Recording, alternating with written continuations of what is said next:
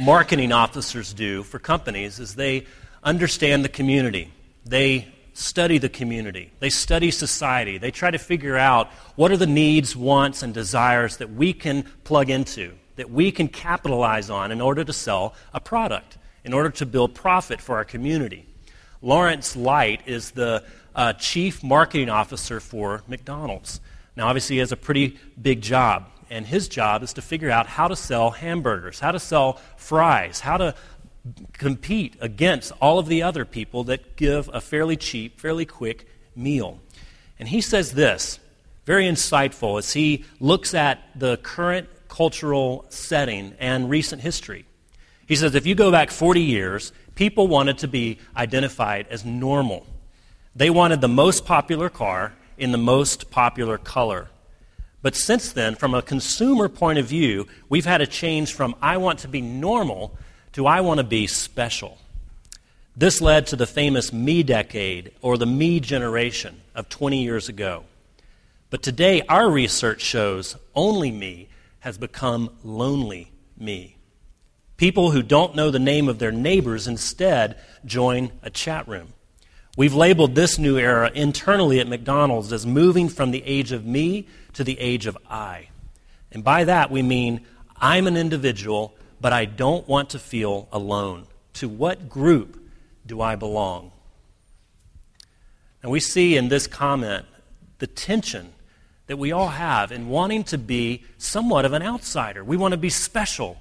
We want to be unique. We want to be different. We want people to look at us and say, wow, you survive well as an outsider. But yet, on the other hand, we want to be an insider. We want the comfort of a community. We want to know that we know our uniform.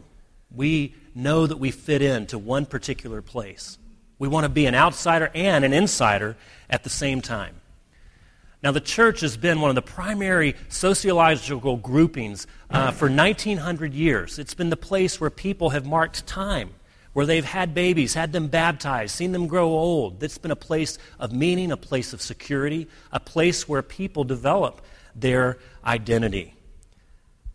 But the church's, this time is waning. The church's influence in marking time for people, in giving meaning, giving a sense of belonging is waning because fewer and fewer people are actually going, to going to church. It's no longer a primary institution of identity and belonging, at least in the West. Now, if, if Lawrence Light is correct, and I think he is, while the church as an institution may be becoming less and less attractive, that which the church provides, the very nature of what it provides, that is, a cosmic sense of belonging, is very much still in demand. In fact, growing. But in the age of I, those who come those who arrive at church, those who say, I want to belong here, will have vastly different reasons than perhaps they did in the past. Instead of joining a community with a purpose that is larger and more significant than, significant than your individual story, that in any one person's concerns and desires, uh, it, it outweighs those. Persons in the age of I will be arriving with a, a felt need that's more personalized and more individualized. Now, in our passage, we see that, that God's design for community, for his household, is actually far more than we expect. And, ironically, it's far more than we demand. It's far more than we ask of our church. Because what Paul says that God is doing in his church, in his community, is creating an entirely new humanity where Jesus' peace reigns. Is that what you are demanding of your church? And then also through which that He is bringing that peace to bear upon the problems, the brokenness, the loneliness, the fragmentation, the isolation of the world at large. Are we demanding that? It's far more than we expect. It's also far more than we demand. And we're going to look at two things in this text. First of all, the barriers to being built together, and then the blueprint for being built together. Now, before we dig into the text and unearth some of the things that Paul gives us about the blueprint, how we are to live together, how we are to be built together, We need to do just like Paul did in his letter to Ephesus, that he knew what are the desires, the wants, the, the struggles that is going on in this church. And let me write into that specific context. We also live in a context. We have certain needs and wants and desires that are paramount to others. Just as Lawrence Light uh, identified those for marketing for McDonald's, we need to know what is going on in our own lives, in our own community, and society at large that would prevent, that would be a barrier to true, to genuine community. Now, there's three of these.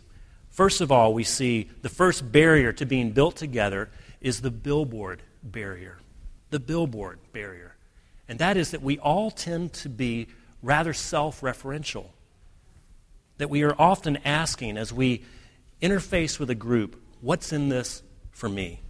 How do I present myself to the group? How do I promote myself to the group in order to secure this group's approval of me? In order to gain this group's affirmation, how do I posture myself so that they like me, so that I get what I need out of this group? John Locke is a professor at Cambridge, and he wrote about a decade ago, The Devoicing of America Why We Don't Talk to Each Other Anymore. And he says, regarding small groups, regarding small sociological groupings, if they are thought of as a solution to desocialization, I'm afraid the news isn't very good. Princeton's Robert Wuthnow, you may know, he wrote Bowling Alone, has found that small groups mainly provide an occasion for individuals to focus on themselves in the presence of others. The social contract binding members together asserts only the weakest obligations. Come if you have time, talk if you feel like it, respect everyone's opinion, never criticize, and leave quietly if you become dissatisfied. Two Boston psychiatrists have written a study, Overcoming Loneliness in Everyday Life, and they say groups fail to replicate the sense of belonging that we have lost. Attending weekly meetings, dropping in and out as one pleases, shopping around for a more satisfactory or appealing group, all work against the growth of true community. There's a lot to work against. Now, it doesn't mean that small groups are unnecessary, that being a part of a small grouping of people or a church, as it were, is unnecessary. We certainly don't need less than a small group experience, but it's possible for us to hold meetings, for us to be very regular, for our small groups, our community groups, to have prayer, to have worship, to have mission, to have learning and sharing, and yet not build genuine community. The growing isolation and loneliness in our culture creates a deep need for community but it also at the same time makes community, genuine community, that much more difficult because we're coming in with felt needs that are very individualized and very demanding. The billboard barrier is that we tend to be self referential, even in groups where we're trying to find a place of meaning, a place of identity. And then, secondly, we have the busyness barrier the busyness barrier. In America, we have a very complicated relationship with busyness. We stay busy in order to uh, avoid seeming lonely. And yet, at the same time, we feel all the more lonely because we feel like we don't have time for deep relationships. One of the books that I read in preparation for this sermon, um, and I'm still finishing it, but it's fantastic. It's written by a husband and wife team, a couple of medical doctors, and it's called The Lonely American.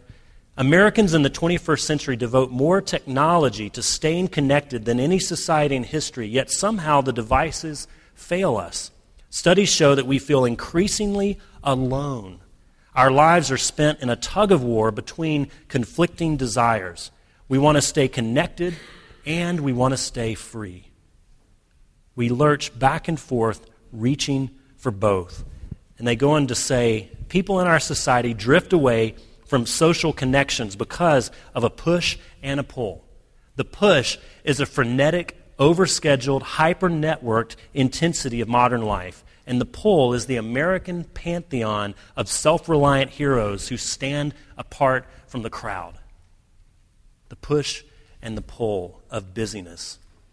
In other words, what they're saying is that sometimes in our society, because of the way our modern economy works, because many of us have jobs that demand that we work a certain number of hours, many of us are busy because we have to be. And that's just the reality that in order to put food on the table, we have to work a certain number of hours. But oftentimes, there's another part of our busyness that's very self important. That's because we can't shut down. It's because we're busy making a name for ourselves. We're busy being self reliant, that we want to project confidence. We want to be important. we want to be self sufficient. We want to be courageous, just as those self reliant heroes from our American mythology were. Many of us will not answer our cell phone because we, we feel like there's something more important going on. I'm not going to answer that right now. For the very same reason, some of us, others of us, will answer the phone no matter where we are and what's going on because it makes us feel important. You see, we have a complicated relationship with technology. We want to be important, and oftentimes we stay busy because it makes us feel important. Not because we have to, but because we're trying to determine, trying to posture ourselves in this community and say, This is who I am. I am busy because I am important. Now, technology has made this uh, search for meaning, for importance, hyper intense. But restlessness, this, this search for a self, this longing for meaning, this search for affirmation is a human condition. And you see that what Paul is getting at in this passage for the Ephesians is there is peace. Friends, there is peace from that busyness, from this life that is restless because you're trying to find meaning. We'll get to that in a moment. There's the busyness barrier, there's the billboard barrier, and there's also the bubble barrier. Now, it's ironic because this barrier emerges after a certain level of community has been established. After certain elements have been established, certain practices, certain group dynamics are in place. Once that group or community is formed, the bubble instinct is to preserve it at all cost. It's to maintain the status quo, it's to protect a good thing. And so therefore we form very tight boundaries that is hard that is hard for people to get over and get through. And a great deal of Ephesians deals with this. In fact, our passage deals with it directly. Therefore, in verse 11, remember that you formerly, who are Gentiles by birth and called uncircumcised, he is trying to say, Ephesians, listen to me. If Gentile Christians, you once were very far off. Why? Because you were isolated from the promises of God. Not because God didn't want you to come in, but that the promises were embedded in a specific community, in the Israelite community. And over time, the Israelites thought of began to think about their relationship with God through the lens of external things like ethnicity, place of worship, cultural practices like circumcision, it's hard for us to get our minds around that. How would that be something that divided people? But it was. It was a huge thing because it was the reason that the Israelites said, You don't belong and I belong. They began to create this bubble. And the ironic thing is that as we talk about building community on external things, on cultural practices, on histor- history or heritage, those things work. It's easy to build a small group based on external practices, based on behavior, based on dress, based on your, your uh, status in society. It's easy to build a church that is homogeneous, that everyone looks the same. Because people feel, I belong here. People feel a sense of warmth as they come in. People feel that I can be one of this group because they're just like me. It becomes a feedback loop. It's easy to build co- community based on these things, but it is, very, it is a disaster to a church who says Jesus is at the center, that Jesus and his gospel will be the center of our community. Talk about the, that this week in your community groups. What are the barriers that you see most active in your own life, in the life of your group, and also maybe at InTown? Have that conversation as a community. What barriers do we see? And maybe there's more. I'm sure there is. What are some things that are difficult that we're pushing the, the ball uphill in regards to community? And then what resources God has given us to push against those barriers? And we want to talk now about blueprint the blueprint for being built together because I don't want you to leave just with kind of a sociological lesson. Here are the difficulties, but here is the blueprint. Here is the solution. He says in verse 19, You are no longer foreigners and strangers to this community, obviously, but fellow citizens, members of his household, built on the foundation of the apostles and prophets, with Christ Jesus himself as the chief cornerstone in him, the whole building is joined together and rises to become a holy temple in the Lord. God is building a community out of people, a holy temple where Jesus is the cornerstone. Now, if he is the cornerstone, that makes you and I, if we are Christians, individual stones. We are the stones that are laid on top of him, building blocks to something much greater. Now, Legos, I don't know if you don't have children, but maybe you played with Legos when you were growing up. They're an amazing piece of engineering. The precision with which they're manufactured is, is to a decimal decimal point. I'm not sure how to explain it, but there is almost no defect in a Lego because it has to fit not only on top of another block, but it has to fit securely. They're an amazing piece of engineering. They're almost perfectly made. But for what? What are they made for? To be scattered around on the floor like they are at our house?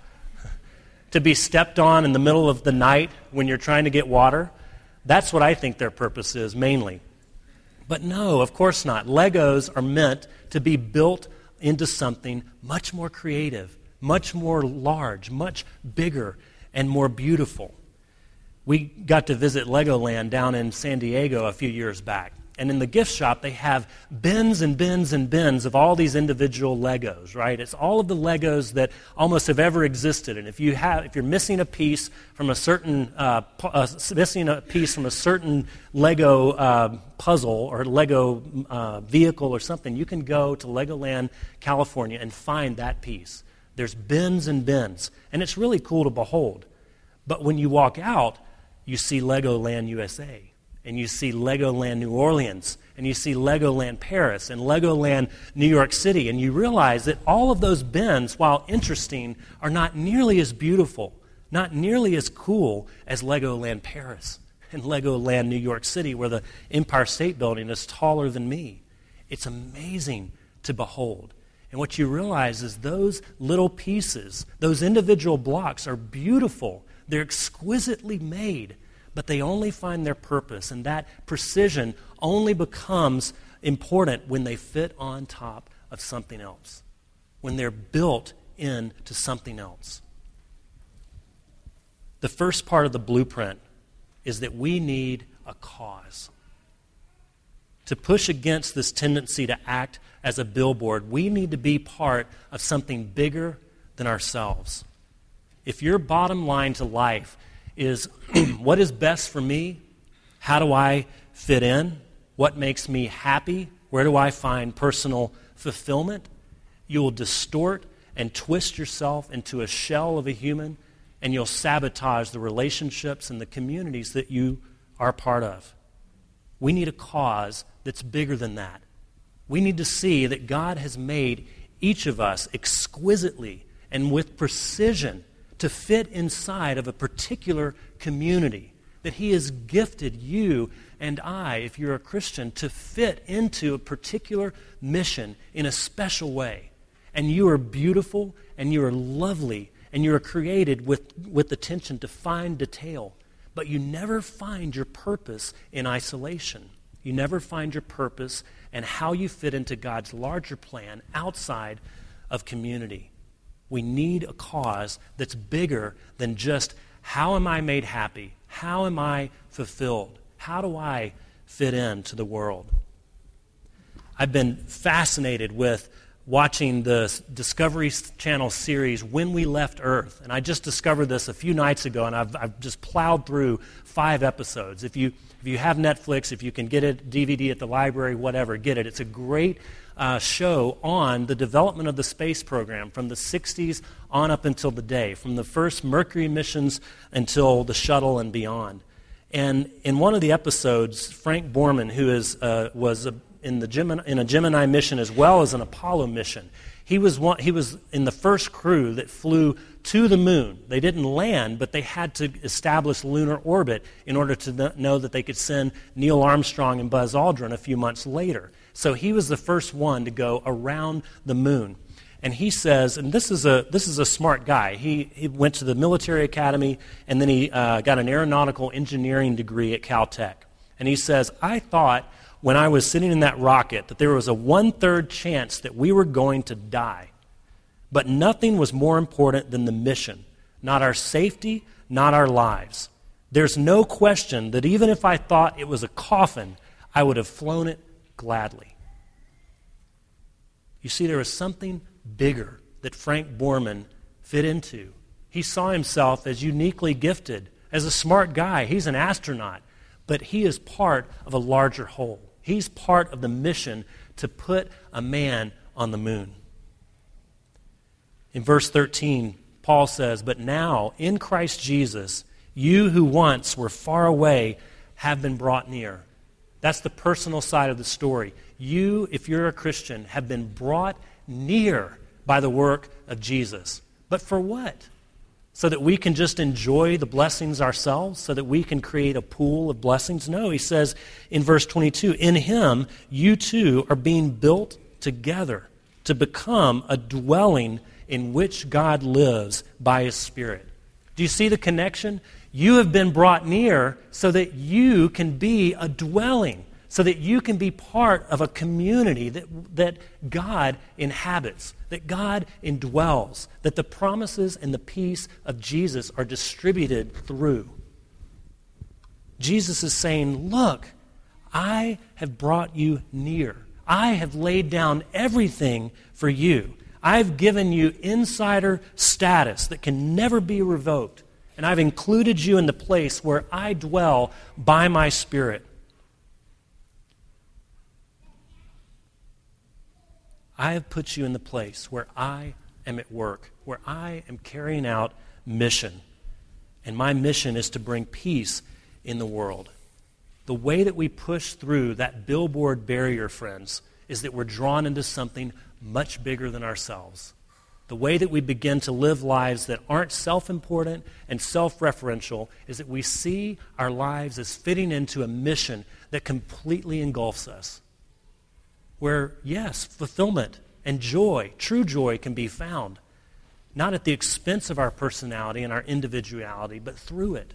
But we must first see that the mission that the church, the community, the place that God dwells by His Spirit is what I was made for is what I was created for. Not to be self referential, not to be a billboard where I advertise who I am in my small group, but to give, to be a part of something bigger. If you're part of my cause, even though you're signing up for something impossibly huge, something you can't accomplish on your own, I will be your peace, Jesus says. Secondly, second part of the blueprint is that we need commitment. To get through the busyness barrier, we need commitment. You're no longer foreigners and strangers, but fellow citizens with God's people and also members of his household. Now, you're probably thinking, this is a get committed stump speech. This is where you tell me that the reason that you're not really enjoying Jesus is because you're not trying hard enough. You're not attending enough events. You're not committed enough to this church. And I really wish I could say that because for a time it would probably help. But the Bible never motivates through guilt. It never motivates simply by demand or simply by imperative. It's always through the undergirding grace of Jesus. And what Paul does here is he gives nine active verbs in this passage, and they're all what Jesus does, not what we do. In the places where we do have responsibility, where we participate with the work of Jesus, there are five passive verbs. That even the places that we're involved, it's a passive verb. It's something that Jesus is doing to include us. It says that you are brought near, that you're given access by the Spirit, that you're built upon the foundations, foundation of the apostles and prophets. You're joined together, you're built together. It's something that Jesus is doing to you and to me and to InTown. The commitment is Jesus. Jesus is committed to you. Jesus is committed to this church. The commitment, which is the solution to busyness, is the work of Jesus. In Him, you are drawn out of the importance of your personal stories, and your personal story is then connected with a larger story, a larger narrative that subsumes yours. It doesn't make it inconsequential or less important, it just gives it true meaning.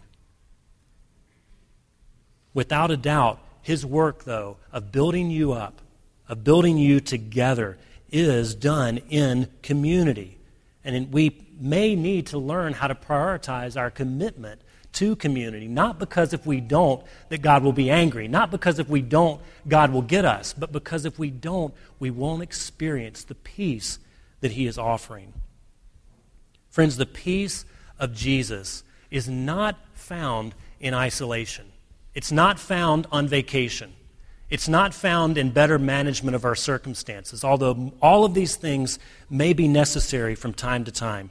The peace of Jesus is found in the midst of community and in the midst of a mission that is larger than we can carry on our own. It's the peace is found in the midst of being drawn up into something far more demanding than our personal needs and wants.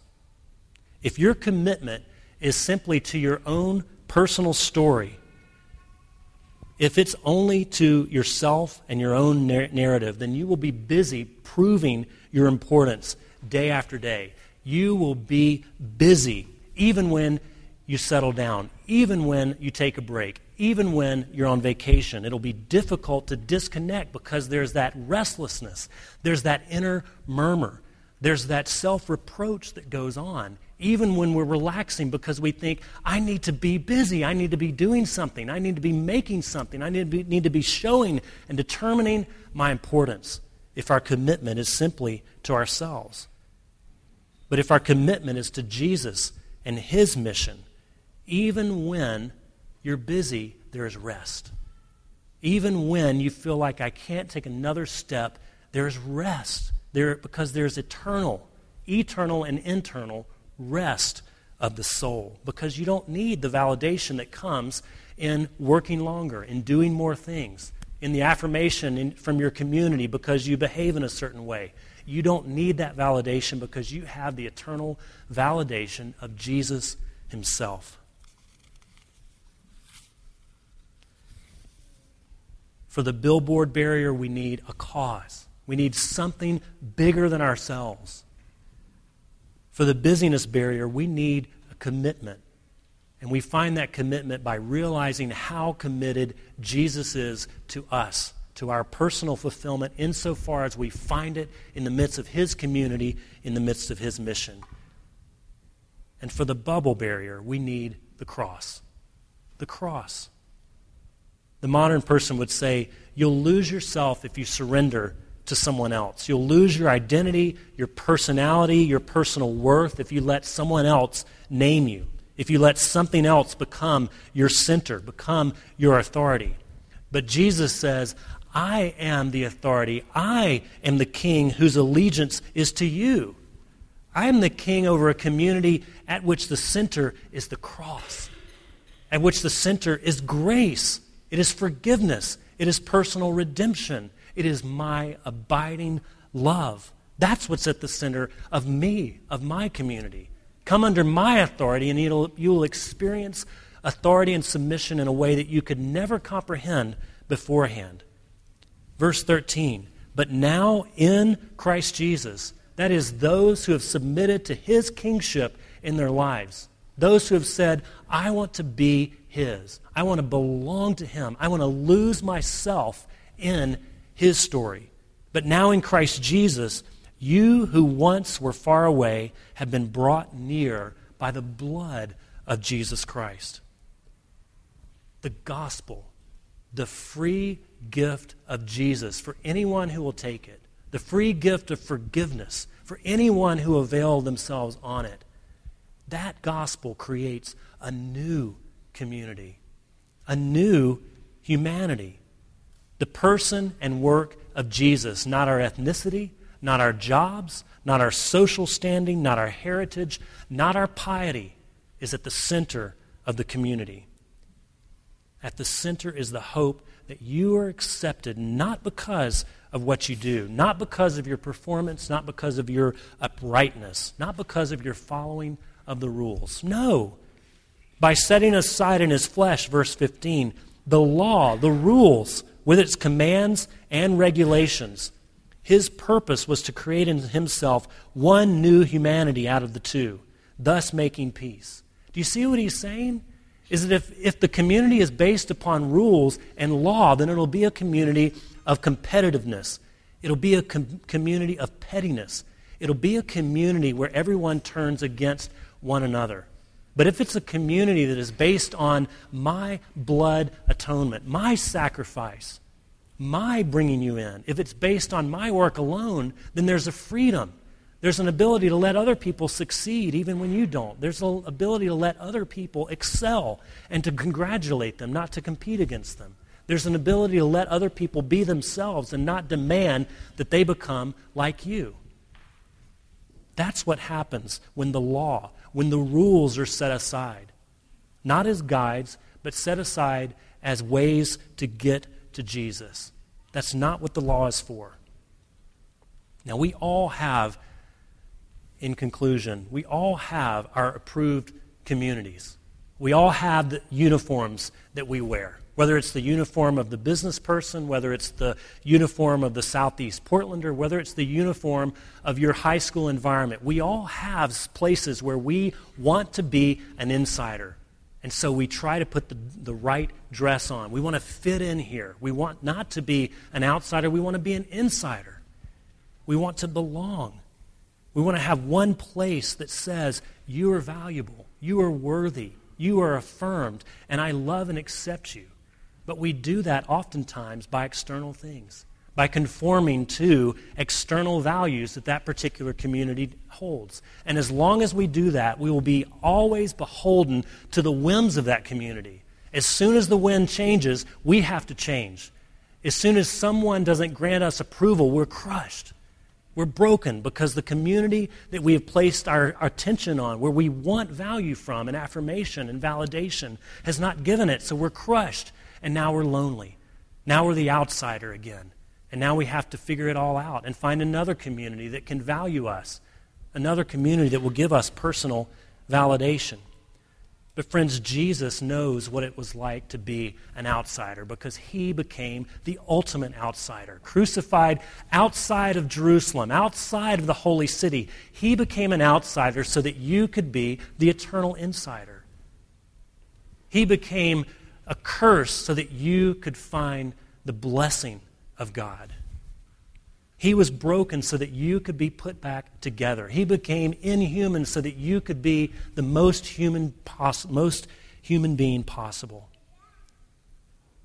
Jesus says, I am the center of this new humanity. I am the center of this new community. If you grasp me, then you can live with freedom, you can live with joy, and your personal story your personal work, your personal contribution, though you feel that it may be insignificant, is valuable.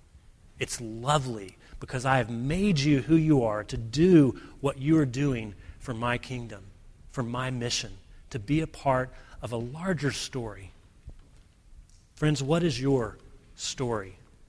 What is the community that you most want validation from? Why are you busy?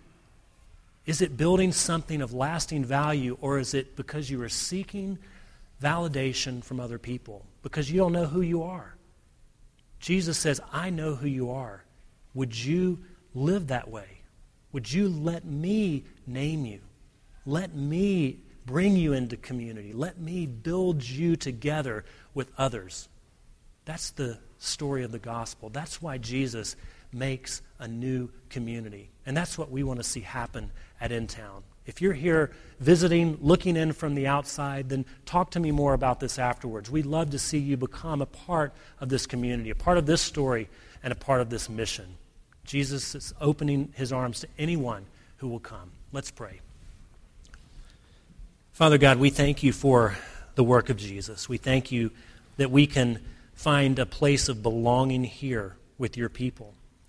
Lord, not all of us here are certain of these things. Some of us are quite skeptical. Skeptical. Some of us have been burned by the promises of the church before.